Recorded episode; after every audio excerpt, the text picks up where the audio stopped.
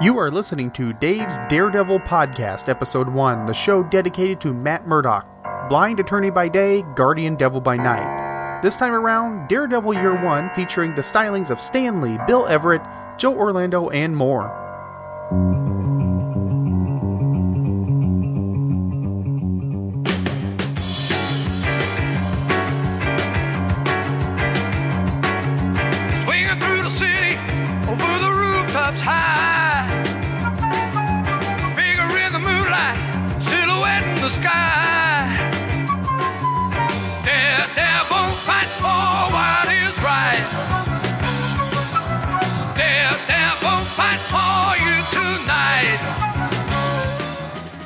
Welcome to Dave's Daredevil Podcast. I am your host, J. David Weeder, and I'd like to thank you for joining me in the first episode of this brand new show covering Marvel's Daredevil, the Man Without Fear. Now, I think it's appropriate right out of the gate to kind of address exactly what this show is and is not going to be, and why this show exists. As far as what it's not going to be, it's not going to be a comprehensive podcast covering everything Daredevil from the beginning. I don't want to do that to myself. That's a lot of work and there's a lot of areas that I don't necessarily want to wade through in Daredevil's history. Instead, what I will be doing is pulling key issues, sometimes random entertaining issues, and yes, some extensive runs, one of which will be coming down the line around the beginning of 2014. But ultimately, this is a show about being a fan and loving a character.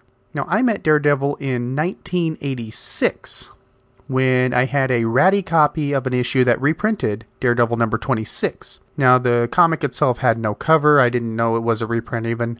I thought it was just a random issue for that time or around the 70s. But I was immediately taken with the character. Now, I had seen Daredevil. He'd been around in Marvel ads or team ups, what have you, but I didn't know much about him. But looking at this issue, and yes, this was an issue in which he fought Stiltman. Yes, I know Stiltman is a lame villain. I know this. I know this in my heart. But in my heart, however, is a special place for Stiltman because of this issue. I just found myself blown away. Daredevil had this cool costume. He had this cool weapon and this billy club. His acrobatics were cool. Cool powers. He was a lawyer. He had an interesting supporting cast.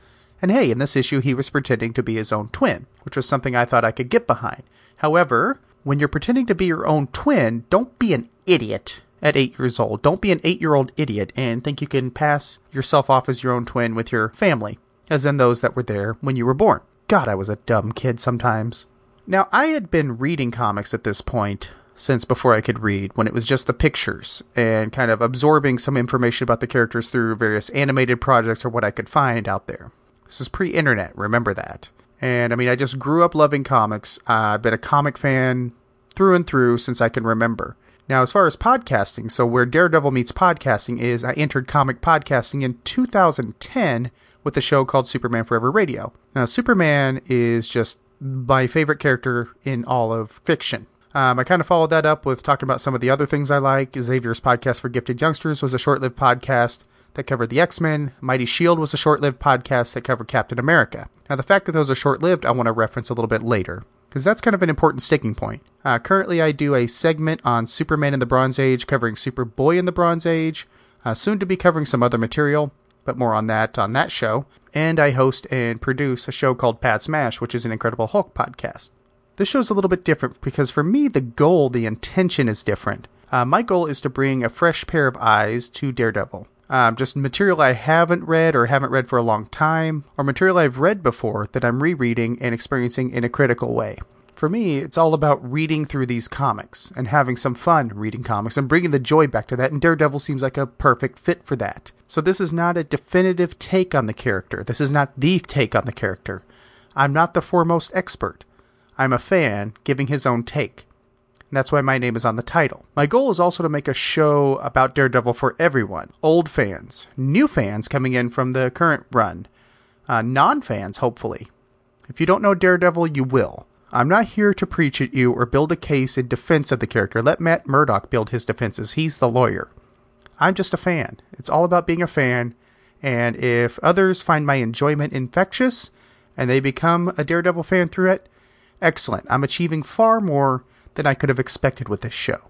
And for those of you who are newer fans, who are coming in completely unfamiliar, the basic concept of Daredevil is this Matt Murdock was blinded in an accident as a child. He was saving an old man from being hit by a truck that was carrying radioactive waste. In the accident, some of this radioactive waste blinded him but gave him hypersenses such as hearing, smell, touch, taste, so much that he can run his hands across newsprint and read. He also has a radar sense, so he essentially sees in 3D. He sees better than sighted people do. And when his father was killed, he set out as a vigilante called Daredevil, using these senses to bring vengeance. He continued to be Daredevil after he avenged his father, and he's also a lawyer by day, and he is the hero that you would least expect to be seen leaping across rooftops. Now, I've been reading Daredevil off and on since that experience in 86, and admittedly, this is a character that has a lot going against him. He has some rough times, not just in what happens to the character, because that's compelling reads, but more in some of the rough runs he's had. Writers that didn't necessarily know how to approach the character now, Daredevil has currently been in a nice renaissance under the pen of Mark Waid, but it hasn't always been that way. We had people like Frank Miller who revitalized the character. Before that, really, Daredevil was seen as nothing more than the poor man's Spider Man, or Marvel's Batman in some cases.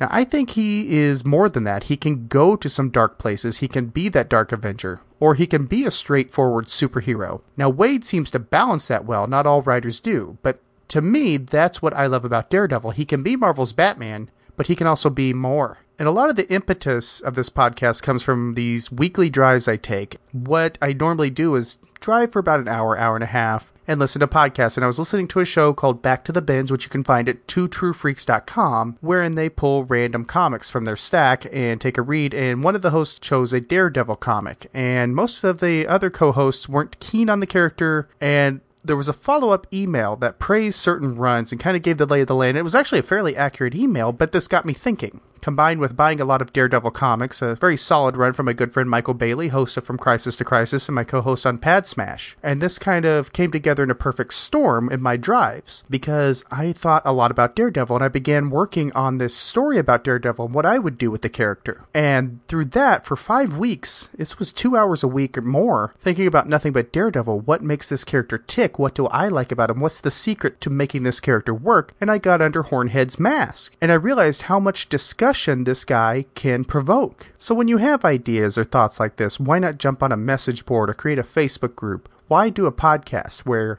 you know, there's notes and there's production and there's a weekly schedule? Well, I like making shows. I like having this semi tangible thing I could point to and say, I have this show.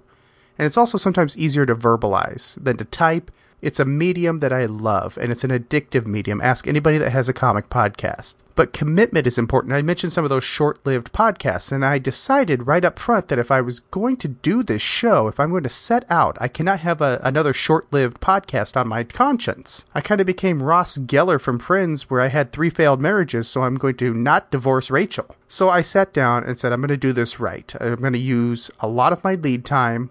I'm going to plan this out. I'm going to make contingency plans. And one of the challenges I want to make to myself, to prove to myself, is to make a show where I do put a podcast out each and every week for the show's existence across years. And that's my plan is to make this a weekly show talking about Daredevil. And that's why I kept it simple. A fan in his comics. To that end, I'm putting a few episodes in the can. I'm just making sure I've worked ahead enough to make this a solid, compelling show, an appreciation show of the character, but also something where every week you can come to your iPod and have the show there. And I've adopted the keep it simple, stupid method. I'm going to, on most episodes, pull one comic and explore that comic. Now, this week's episode is an exception and one of a few exceptions in which we're going to be looking at the original first six issues of Daredevil, but really, to be honest with you, I am focusing very heavily on issue number one. The other five issues we're covering in issues number one through six, they're tertiary. They're more to get through this period that I call the yellow period because he's wearing this god awful yellow costume. And between this and next week's episode, I can cover that and move on. You know, I just want to say welcome to everybody. Welcome, Daredevil fans, would be fans. I'm excited to begin this show. You should ask my wife and I hope I do the character justice over the next several years. I plan on doing this show for five years. So let's let's get down to this. Let's get down to business. We've got the introductions out of the way. After a podcast promo, we're going to take a trip back to the early days of the Marvel Age with Daredevil's first year in issues number 1 through 6.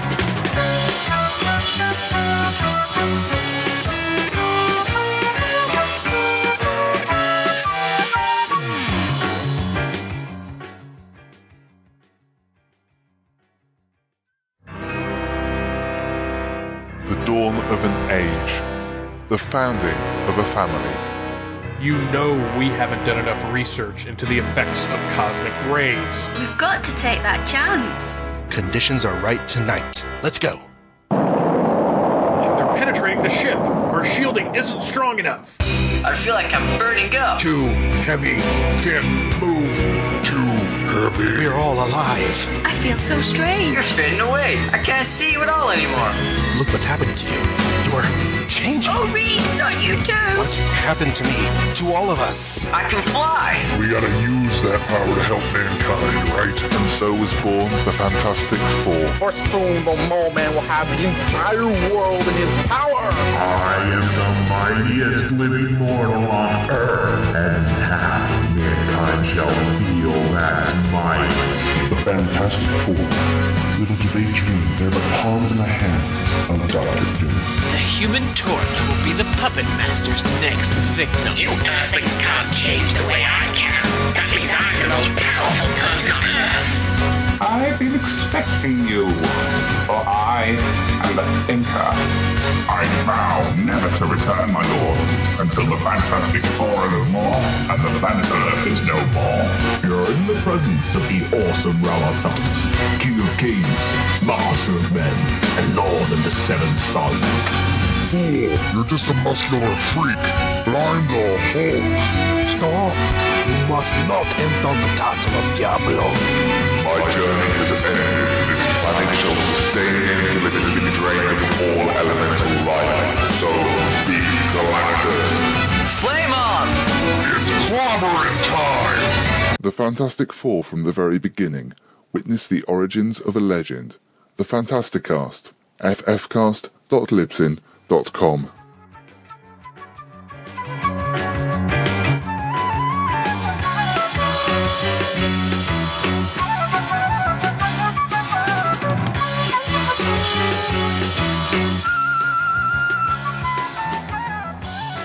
Welcome back to Dave's Daredevil podcast. Now, I initially, when I was sitting down to figure out what I wanted to cover in what order, so on and so forth, show planning, responsible show planning, I resisted the urge to start off at the beginning.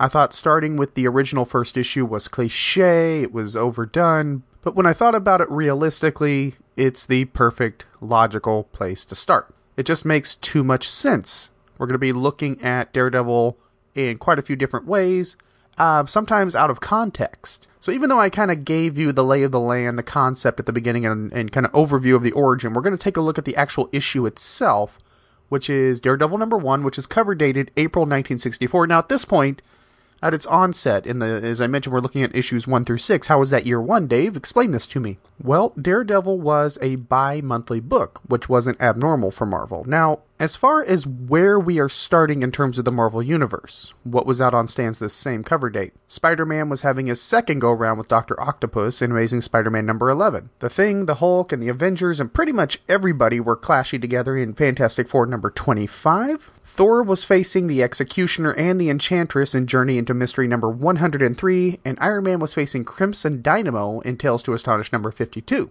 Now, I say that not just for context in terms of what the other characters were doing, but also where the Marvel Universe was, because Daredevil is sort of the ultimate postscript to this initial dawning of the Marvel Universe. And I say that because it was one of the last comics to be added to Marvel's core stable of books before the books became somewhat locked for about four years. Essentially, you had Fantastic Four, which, started off the Marvel Universe. You we had the debut of Spider-Man. We had Hulk debut in his six-issue series, which had declined and was canceled, and he had now settled in over at Tales to Astonish. Iron Man, as I mentioned, was in Tales of Suspense. Fantastic Four was going strong. We had the X-Men. The thing is, as soon as we hit the Avengers, we kind of had the X-Men and then Daredevil. He seems somewhat tacked on, and this would go on for years. I mean, luckily, with the use of anthology titles versus character driven titles, you could have the Hulk with his co star Ant Man or Namor. You could have Iron Man and Captain America sharing Tales of Suspense. There were places to put these characters. But Daredevil was really the last book of this cast. Now, years later, around 1968, you would see Tales to Astonish become The Incredible Hulk. You would see Tales of Suspense become Captain America. Journey into Mystery would become Thor. You would have this new vibe of books in 1968. But Daredevil was kind of the last of the founding Marvel characters. And like almost everything Marvel, this issue was written by Stan Lee, but it brought back artist Bill Everett, who was the co creator of the Submariner from the Golden Age. Now, Everett is given a co creator credit for Daredevil. And I don't think that's entirely fair. Not because Bill Everett didn't step up to the plate and deliver some great art, but more because of the way the book came together. Now, the development of the book itself stemmed from apparently Stan wanting to develop a book for Bill Everett to do. Bill Everett had been out of the comic industry for a while, he was working a day job, and Stan wanted this legend back in action. So the book was being developed as a bit of a showcase for Bill Everett's art to bring him back into the fold, make him part of this new age of Marvel. But by all accounts, Everett wasn't really delivering the art very fast. In fact, it was cutting it right to the wire. So looking at it, Jack Kirby did, apparently did some of the original design work on the costume, and it shows on the cover, which is really mostly a Kirby cover. I think Kirby deserves some of the co-creator credit, so does Steve Ditko, because this was a book done by committee in terms of art. And that's nothing at all against Everett, because as I mentioned, he's a great artist, and he was working a day job this was sort of a, a night owl type of gig for him. Now, also, as I mentioned, Steve Ditko deserves some of the credit because he added in some backgrounds and secondary characters here and there. So it really was the an art put together by committee. And what a committee that is. Now let's talk about that cover. I mentioned it's a Kirby cover. Now Daredevil is in his yellow and brown, or yellow and red, or yellow and black costume, depending on how you look at it. I've always seen it as brown and I think that might be some of the shading, but once you have that color locked into your head, you can't quite get rid of it. But Daredevil is leaping over some underworld types in a panel on the left. That's right, in a panel on the left. On the right is the sequence of panels in themselves, with Spider Man at the top, the FF, our core cast of Matt, Karen, and Foggy. It does look like it was thrown together, because it was thrown together. I mean, by all accounts, this book was right up to the very wire of getting it out on time. And the cover ends up coming off as a house ad, is what it looks like. And I think that does the character a disservice. Now, inside there's going to be another page that was the original intended cover, but this basically, this cover ended up being kind of a cluster in itself. So, right out of the gate, you have this mishmash cover. It's not normally an auspicious debut. And I think that ends up working against the character. Now let's take a look here at the story itself. I'm going to give you a little bit of a breakdown and we're going to stop and talk about what we've read. The story itself begins at Fogwell's gym on New York's Lower West Side, where a group of muscle bound goons play a late night game of poker. In walks a mysterious stranger dressed in a yellow bodysuit with a masked hood and a brownish, reddish, black red singlet, depending on how you look at it. And on that singlet is the single letter D. The single letter D. Let me point that out. He only has one D at this point. The stranger announces that he is looking for the goon's boss, the fixer, and the goons realize that this guy's here for trouble, so they rush him but they find themselves beaten down, and I mean horribly beaten down by the speed, the acrobatics of the Billy Club of the masked stranger. And when the goons are sitting on the floor, nursing their wounds, looking at birds, the stranger tells them to call him Daredevil. Okay, let's take a look at this first scene. Let's take a look at the comic up to this point. Let me fire this up on my Marvel Digital Unlimited. I've also read this from the Essential Daredevil Volume 1. Now, the Essential Daredevil Volume 1, while we're on that topic, is highly recommended. Yes, it's in black and white, but that only works in the favor of the reader in terms of this ugly costume. I know my opinion isn't all that popular. Most there are a lot of people who do like the yellow costume. I'm not one of them. But let's take a look at this. I'm going to start with the first page, which isn't in the synopsis. It's that secondary cover that I mentioned, and this one is a it's it's a cut and paste is what it is. Well, the front cover is actually a cut and paste from this image, which is Daredevil doing the exact same leap, this time with a cityscape behind him, and he's trying to pull his billy club now, the color of the costume, and I, am going to come back to this because it does show tinged with red here in the Marvel Digital Unlimited version. Somehow, and maybe it's just the mixture of red and black, I've always had this stuck in my head as a brown singlet. So Daredevil's costume was brown and yellow. So for me, that always stuck out because I thought to myself, how are you going to intimidate the underworld when you're dressed like a fucking bumblebee? But once again, this first page looks more like a house ad because we have that leap. We have a very generic cityscape, and then there's this little blurb that says, Remember this cover? And it shows the cover of Amazing Spider Man number one. If you're one of the fortunate few who bought this first copy, you probably wouldn't part with it for anything. Sad but true because a lot of people did part with it. But another text box says, Now we congratulate you for having bought another prized first edition. This magazine is certain to be one of your most valued comic mag possessions in the months to come. At this point, nobody knew about the concept of a secondary market, so that's kind of prophetic. Not the note I'm wanting to make, but just a side note. Now, the thing I do like about this original Daredevil costume, and it seems to only appear in this issue, is the sequential dots on the kind of the gauntlet portion of the gloves and the and the upper shin area of the boots. That lends itself kind of to kind of a cool visual. Makes me think that the gloves are reinforced, somewhat armored. But while I like the leaping image of Daredevil, it's a bit overused.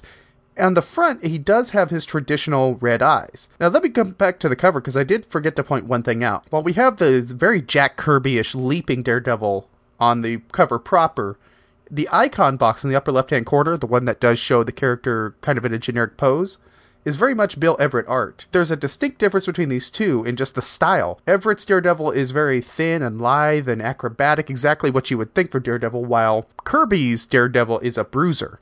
Both of these have a place. You can have a bit of a bulky Daredevil because he is going to be beating down some thugs. But you also want the Daredevil that can jump from rooftop to rooftop seamlessly, and you don't think, geez, that guy should be sinking like a stone. But I'm kind of meandering from my original note. The first page of the book is the un- essentially the unused cover.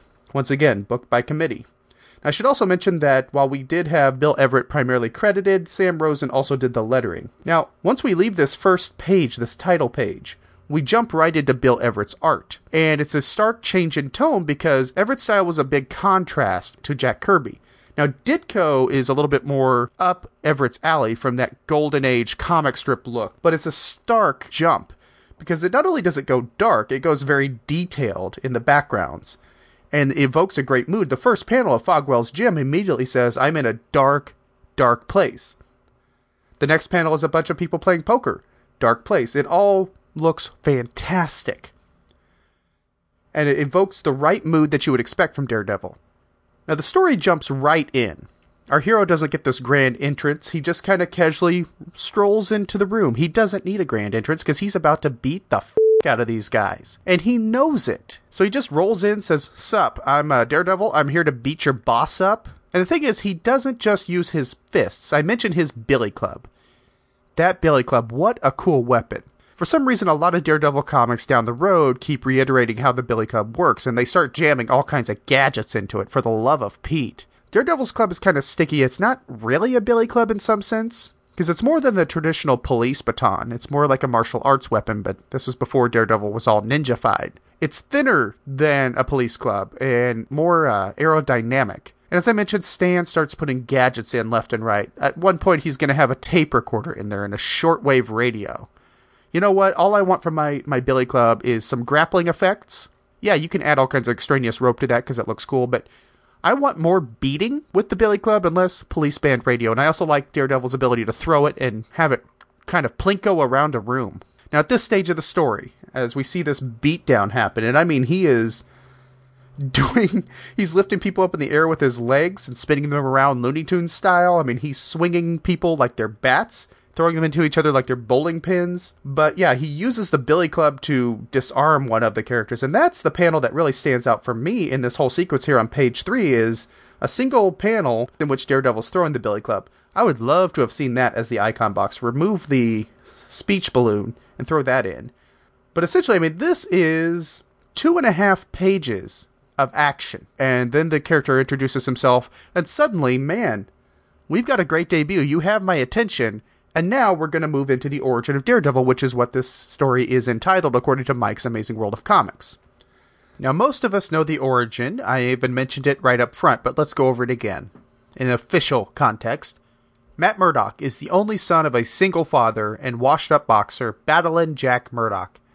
Not wanting his son to end up like him, Jack makes Matt promise to hit only the books, and Matt's aversion to sports or fighting on the streets causes the other kids to make fun of him, and sarcastically they give him the nickname Daredevil.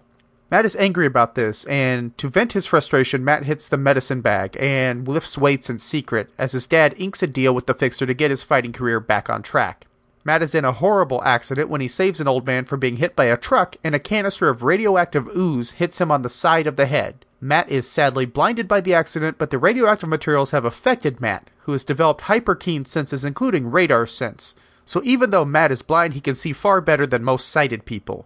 Matt grows up and enters college where he shares a dorm room with Franklin Nelson, aka Foggy Nelson, as his dad begins to move up the ranks of the boxing world thanks to the Fixer.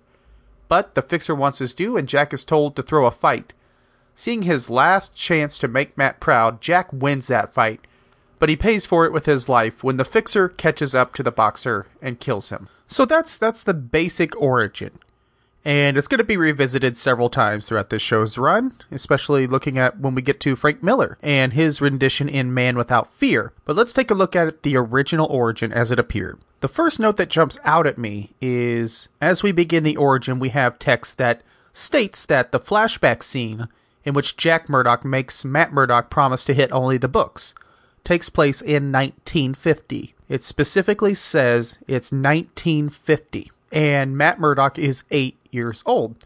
Following that logic and that time frame, if it is 1964 in story, that makes Matt 22 years old and a lawyer. So, how many lawyers do you know that completed college and law school in four years? And I tried to see if I missed something where Matt was in an accelerated program of some sort, but he graduates valedictorian. And that means he, I mean, there's nothing stating he went into an accelerated program. Now, even the accelerated medical programs that I'm familiar with here in Missouri, we have a, we have a university called UMKC, University of Missouri at Kansas City, that does offer a doctor program, medical doctor program that is intensive, but it's six years. It's six years. So starting at 18, that's still gonna not work out for you. You're at 22, you're still gonna be in school. And yet, Matt and Foggy are full fledged lawyers with their own law office. But that's a quibble. I'm going to admit that that's a quibble. It's more like a an oddity in the book. Now, Matt, young Matt, is a relatable kid, especially for a comic fan, because we take a lot of crap for our hobby. I did. And that may be because I was very vocal about liking comics and superheroes and, and, you know, talking about the gospel of Charles Xavier. But Matt internalizes it in a different way. And the, the immediate comparison is going to go to Peter Parker, who is also very much like us. He takes a, a lot of crap for liking his science. And both of these characters internalize in different ways. Peter, while he doesn't shrug it off, just kind of continues to putter along his own way. He goes home to a, a nice couple, Aunt May and Uncle Ben. And Matt isn't living in Queens. He's living in Hell's Kitchen. He's living in a rough, rough neighborhood as opposed to a suburb like Peter. And he internalizes it as such. They're both products of their environment. Jack Murdock is this rough, tough old, you know, older guy, where Uncle Ben and Aunt May were kindly. They'd already kind of set their life in a good motion and Queens is a much gentler neighborhood. Hell's Kitchen is a rougher neighborhood. So Matt's internalization and his venting comes in the form of lifting barbells and jump ropes and just kind of letting out in a physical sense rather than a mental sense the way Peter does. Now, I mentioned that he's doing a lot of the barbells. I mean, we actually get a big sequence of this. I never had that natural athletic ability or access to that. Matt did. Now, unlike Matt, I read Boys Life magazine. It was great, and the amount of exercise illustration in these sequences are kind of equal to what you would see nature wise in Boys Life magazine. And that's a little bit annoying. Just want to say, come on, Bill Everett. We want the hardcore hero, not a juvenile bench pressing. Oh, that didn't sound right. Okay, let's move on from that. Jack Murdock. The look of Jack Murdock is not only distinctive, when David Keith played Jack in the movie in 2003, they applied some mild prosthetics to him to give him a more Cro Magnon sort of look. And I have to say, wow, he really nailed that. I mean, the look, and really, he was he was a good cast for that. Sort of the rough pug, you know. Now Jack's background and backstory gets expanded more with Frank Miller in Man Without Fear, but Jack is kind of a fascinating character in himself. He's this guy who you know, he put all his effort into boxing because that's what he was good at. He didn't do the books. That's why he's pushing his son in a different direction. And you'll notice he's a single father. Nothing is noted about what happened to Matt's mom, which lays some very fertile ground. But he's not Uncle Ben, where he's just the greatest guy on earth. You know, you couldn't ask for a better mentor or parent figure. He's very flawed. And that fits in line with Daredevil, who is a flawed hero his power base is stemming from a f- uh, what is perceived to be a flaw, a handicap. I don't make the assumption that Stan does this stuff on purpose, mainly because we've seen Stan just pull stuff out of his rear before. But it works thematically. And while we're on the origin, let's touch this. We're, let's touch base with this. While we're on the origin, let's just say what's on the back of everybody's mind. Not only is this the origin of Daredevil, it's also the origin of the Teenage Mutant Ninja Turtles. And I'm not making a joke there, because TMNT was based on this origin, their mutagen ooze. That's why I specifically used the word ooze. And the the entire strip was a riff on Daredevil, more the Frank Miller ninja style. Frank Miller introduces the hand, the TMNT fight the foot. See what they did there? And it's both sad and funny that the Teenage Mutant Ninja Turtles went on to be this huge international sensation with three theatrical movies that were live action, one that was CG, multiple animated series, a ton of action figures sold. And Daredevil, which was kind of the basis for this, sort of the, the source of the comedy, well, he has one theatrical movie. He was in the Trial of the Incredible Hulk he popped up here and there on Spider Man, the animated series, and he has this show going for him. I don't know what that says. I don't know if there's a greater message there. I'm just telling you how it played out. Now, let's stack the origin itself up against other Marvel origins. Matt gets the short end of the stick. Because his origin stems from doing something completely noble. Now, you look at characters like the X Men, they're born with their powers. And yeah, they're they're put upon and they're rejected, but that's because of uh, the way they were born. The Fantastic Four, they got their powers from being bombarded by cosmic rays on a space flight, a space flight they chose to take against all odds and advisements. Bruce Banner, yeah, he became the Hulk by rushing out to save Rick Jones from the, the gamma bomb detonation, and that was noble, but he built the bomb, which kind of cancels that out. He created the situation that had him rushing out to save Rick Jones. Now, Daredevil as a character and his origin is closest to Spider Man. Because, in essence, they were at the wrong place at the wrong time. Now, with Spider Man, the major deviation is Spider Man's was reactive. I mean, Peter Parker's sitting there taking pictures and a spider bites him. Matt, once again, acting nobly.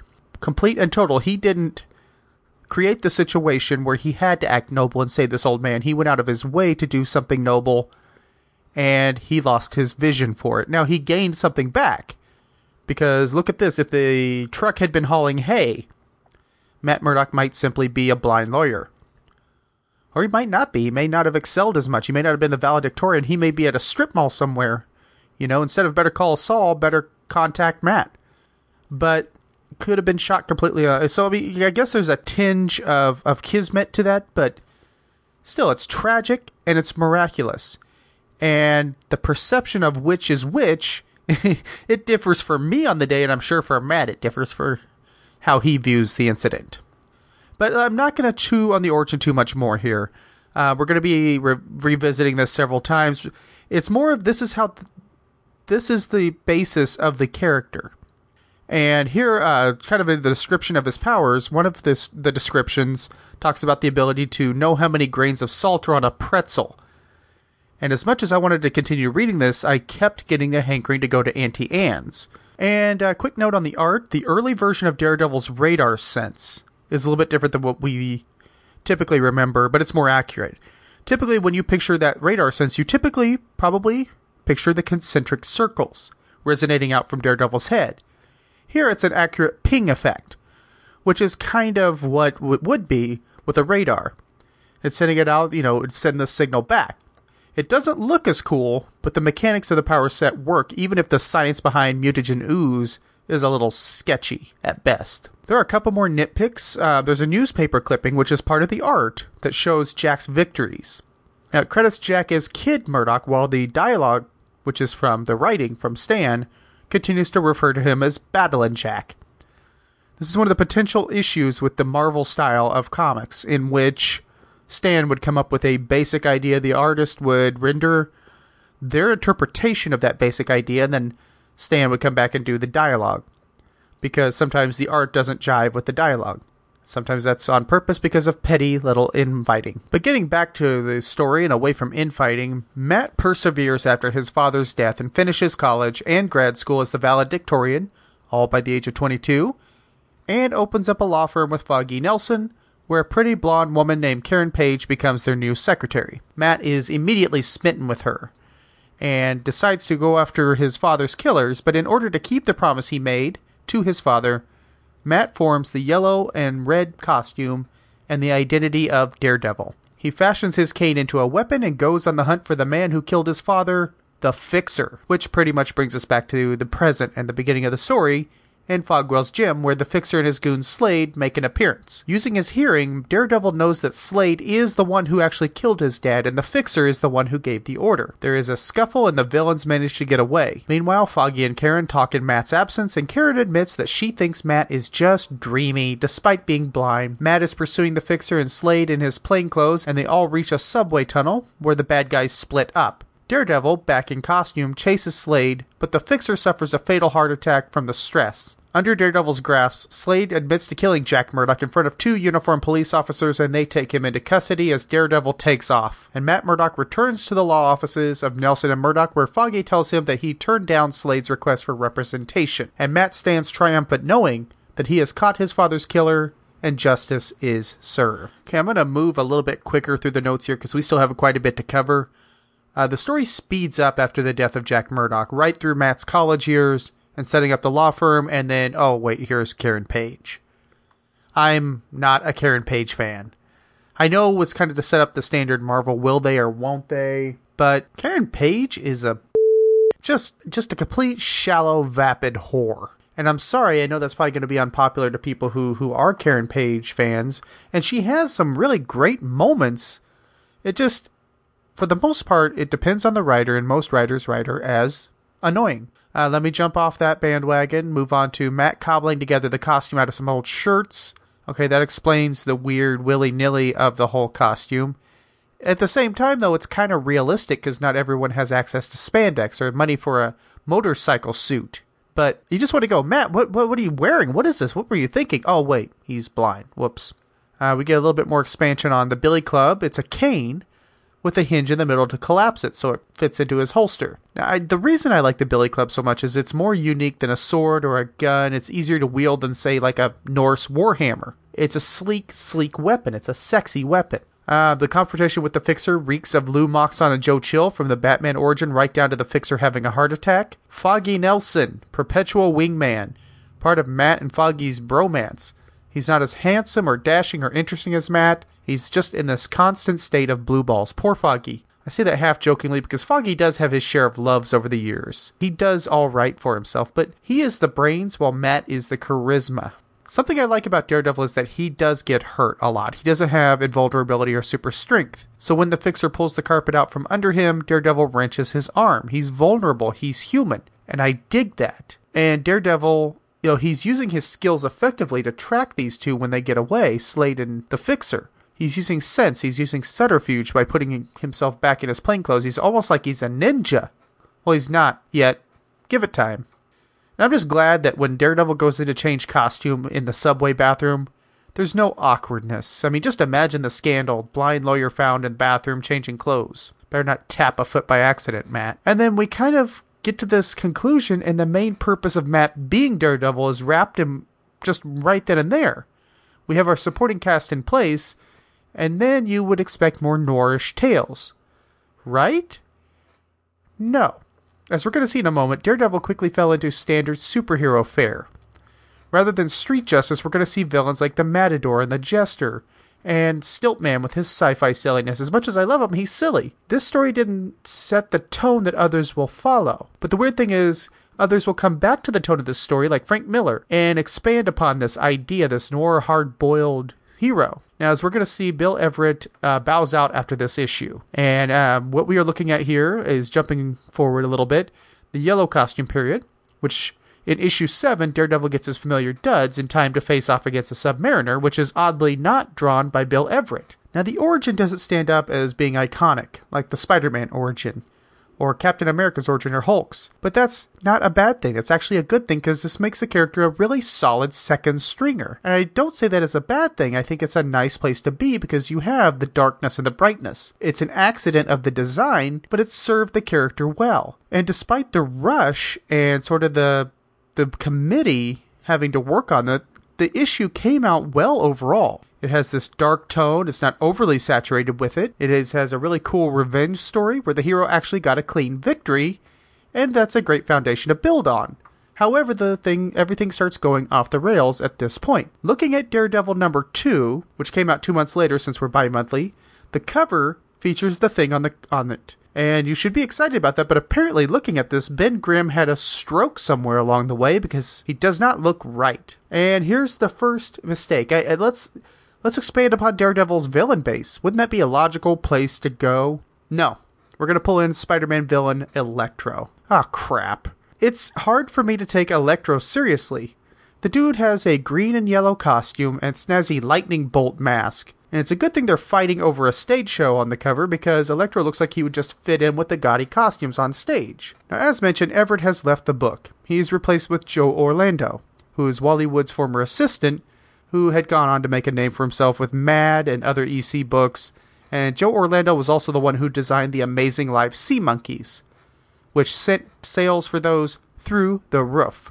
Orlando brings a hard edge and realistic look to the characters. They have weight, even if the story doesn't. So, I mean, within the story, the Fantastic Four are shoehorned in by stopping by to discuss a lease. Daredevil busts up a car chop shop run by Electro, and this ticks off the villain, who is also plotting to rob the Baxter building. Karen Page proves what a shallow bitch she is by suggesting that Matt check out a doctor who can fix his eyes because, you know, then maybe she could marry him. And sure, sure, she plays it off as if Matt wouldn't make a move on her while he's blind. That's still self serving, and we all know what she's really thinking. That Matt would be swell if, you know, he could see. Uh, both Daredevil and Electro decide to remember their origins in vivid detail before they get into a fight in the Baxter building, and Daredevil gets shot into space by Electro. Daredevil gets shot into fucking space in a rocket. Like you expect the rocket to embed itself into some moon with a face on it. Uh, Daredevil gets back to Earth, gets back to the Baxter building by riding a horse, which is badass, and then riding beneath a sightseeing helicopter in one of the most phenomenal pieces of art in the books. It's a full page splash and totally worth it. And then Daredevil defeats Electro with some curtains. No, really, curtains. Now, it had its moments, but this bad boy was so forgettable I forgot I'd read it before. Every time I reopen it, I forget that I've read it, and I'm always left scratching my head. It was a bit, uh, this issue's a bit. Well, it's like your grandparent talking about the old days. Now, overall, none of what they're saying makes complete sense but there are some cool parts to it, and they're your grandparents, so you show them respect, smile, and nod, and let them finish. Now, Daredevil number three does add a new character to the fold, and that's the Owl. I like the Owl. The Owl is completely underrated and completely underused. Or at least, if he's used, he's used ineptly. When you think about the general consensus of Daredevil, he's mostly associated with the Kingpin as an arch nemesis. And that works because Frank Miller pulled the Spider Man villain into the book and gave him a clearer identity in some ways. However, I think a lot of what was done with the Kingpin could have easily been done with the Owl. After all, he runs an odd underworld empire. He's a bit corpulent, but he's stronger than people think. He has ties to Daredevil early on to add to that. And I think that was perhaps a big missed opportunity to make this character a very potent villain. But that's that's my two cents. Now, just because I like the owl doesn't make the story the grandest debut ever. The owl essentially skips bail on Matt, who thinks that he can track the villain down as Daredevil, and despite that the owl lives in a giant owl shaped building overlooking the bay, well, Daredevil's blind, he can't see the tacky thing. But Owl makes a boo boo when he sneaks into Matt's office, and Karen makes a bigger boo boo by being a vapid materialistic horror and urging Matt to get his eyes fixed by the doctor again. Actually, she, she her screw up is that she gets kidnapped by the owl, so she and Daredevil are put in a giant, easily escapable bird cage, or separate bird cages. Uh, and Daredevil fights a man who can wrestle a gorilla barehanded and defeats the owl by wrecking his boat. I shouldn't like this story. It's it's a bit goofy, despite Joe Orlando's art. However, it has a lot of trappings of strong Daredevil stories. We have a solid, if incomplete, villain that belongs to the character. Drama with Karen, some intelligent uses of Daredevil's powers and Billy Club, and a hood on the costume to hold his clothes. Well, okay, the last part's dumb and cumbersome and doesn't last long, thankfully, but the rest is accurate. And as with most Marvel characters, Daredevil takes a while to hit stride. That's not a bad thing. Spidey worked well right out of the box. But Hulk, Iron Man, they took a little tweaking. Fantastic Four even took a little bit of tweaking. Now, speaking of tweaking, let's do, look at Daredevil number four. It features the Purple Man, whose name is a bit on the nose. His skin is purple. And because of the radioactivity emanating from it, he has the power of complete suggestion. Easily my least favorite villain of the first six issues. However, it does really begin to progress the love triangle between Matt, Foggy, and Karen.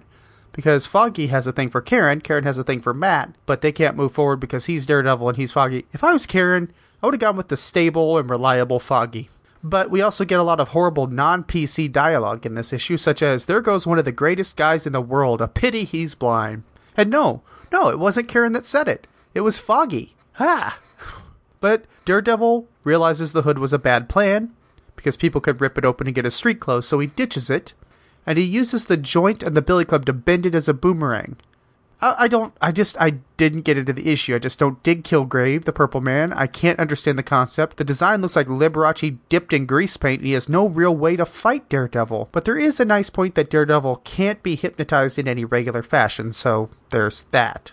Daredevil number 5 has the debut of Wally Wood on art, and the costume develops the double D insignia for the first time, which gets rid of the single D until Demolition Man or D Man to his friends decides to rip off Daredevil's old costume and add Wolverine's mask.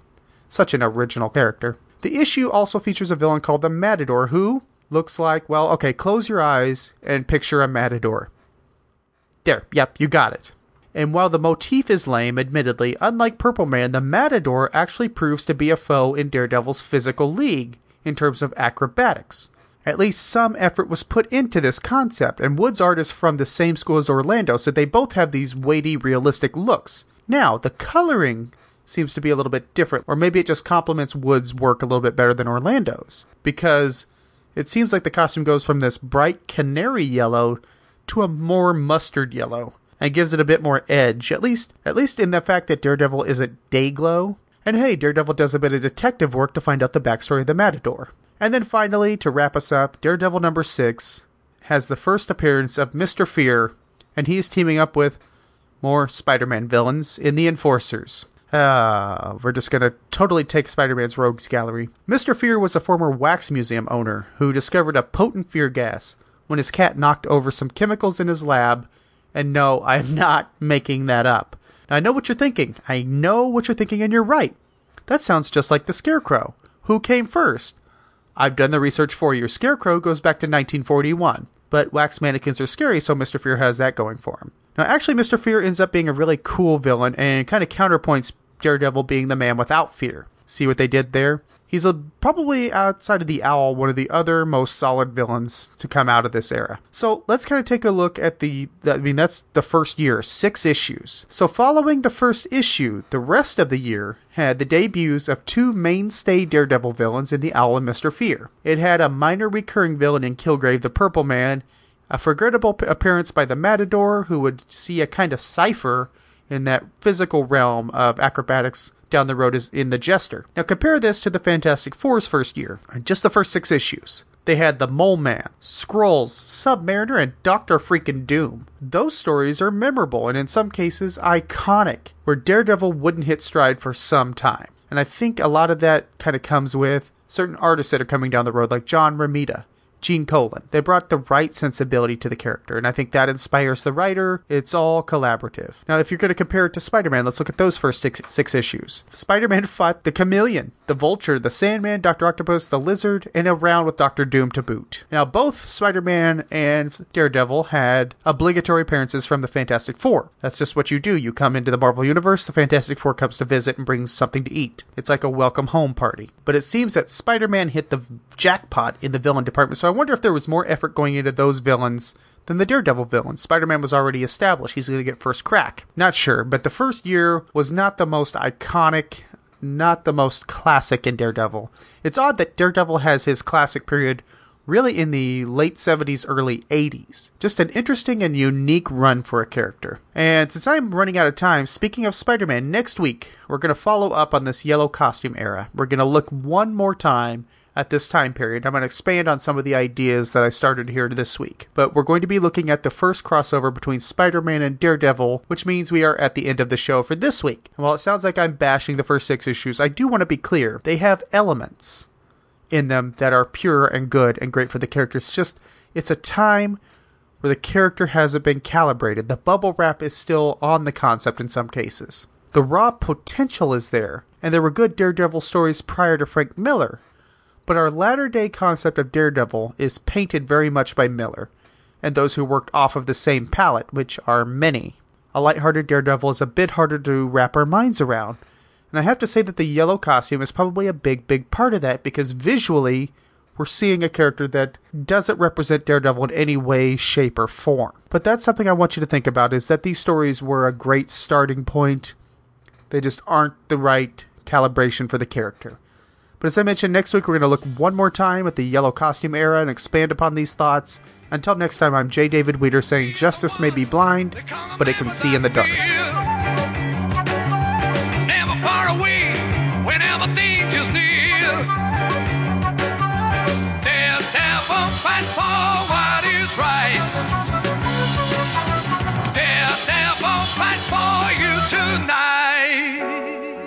Dave's Daredevil podcast is a Nat World production. The show's archives can be found at daredevilpodcast.com. To subscribe to the show, you can visit iTunes where you can leave a review, which helps the show get noticed.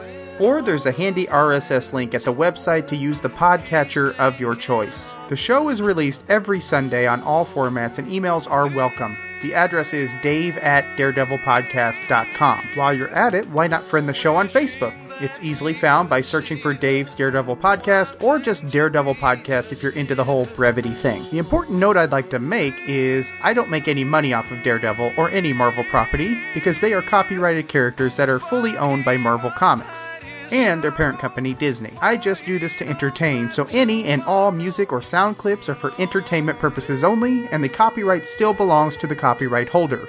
No infringement is intended, so please, don't sue me. It's all in good fun, and it's all for the love of comics and the love of Daredevil. Thank you so much for listening, and I will talk to you next week.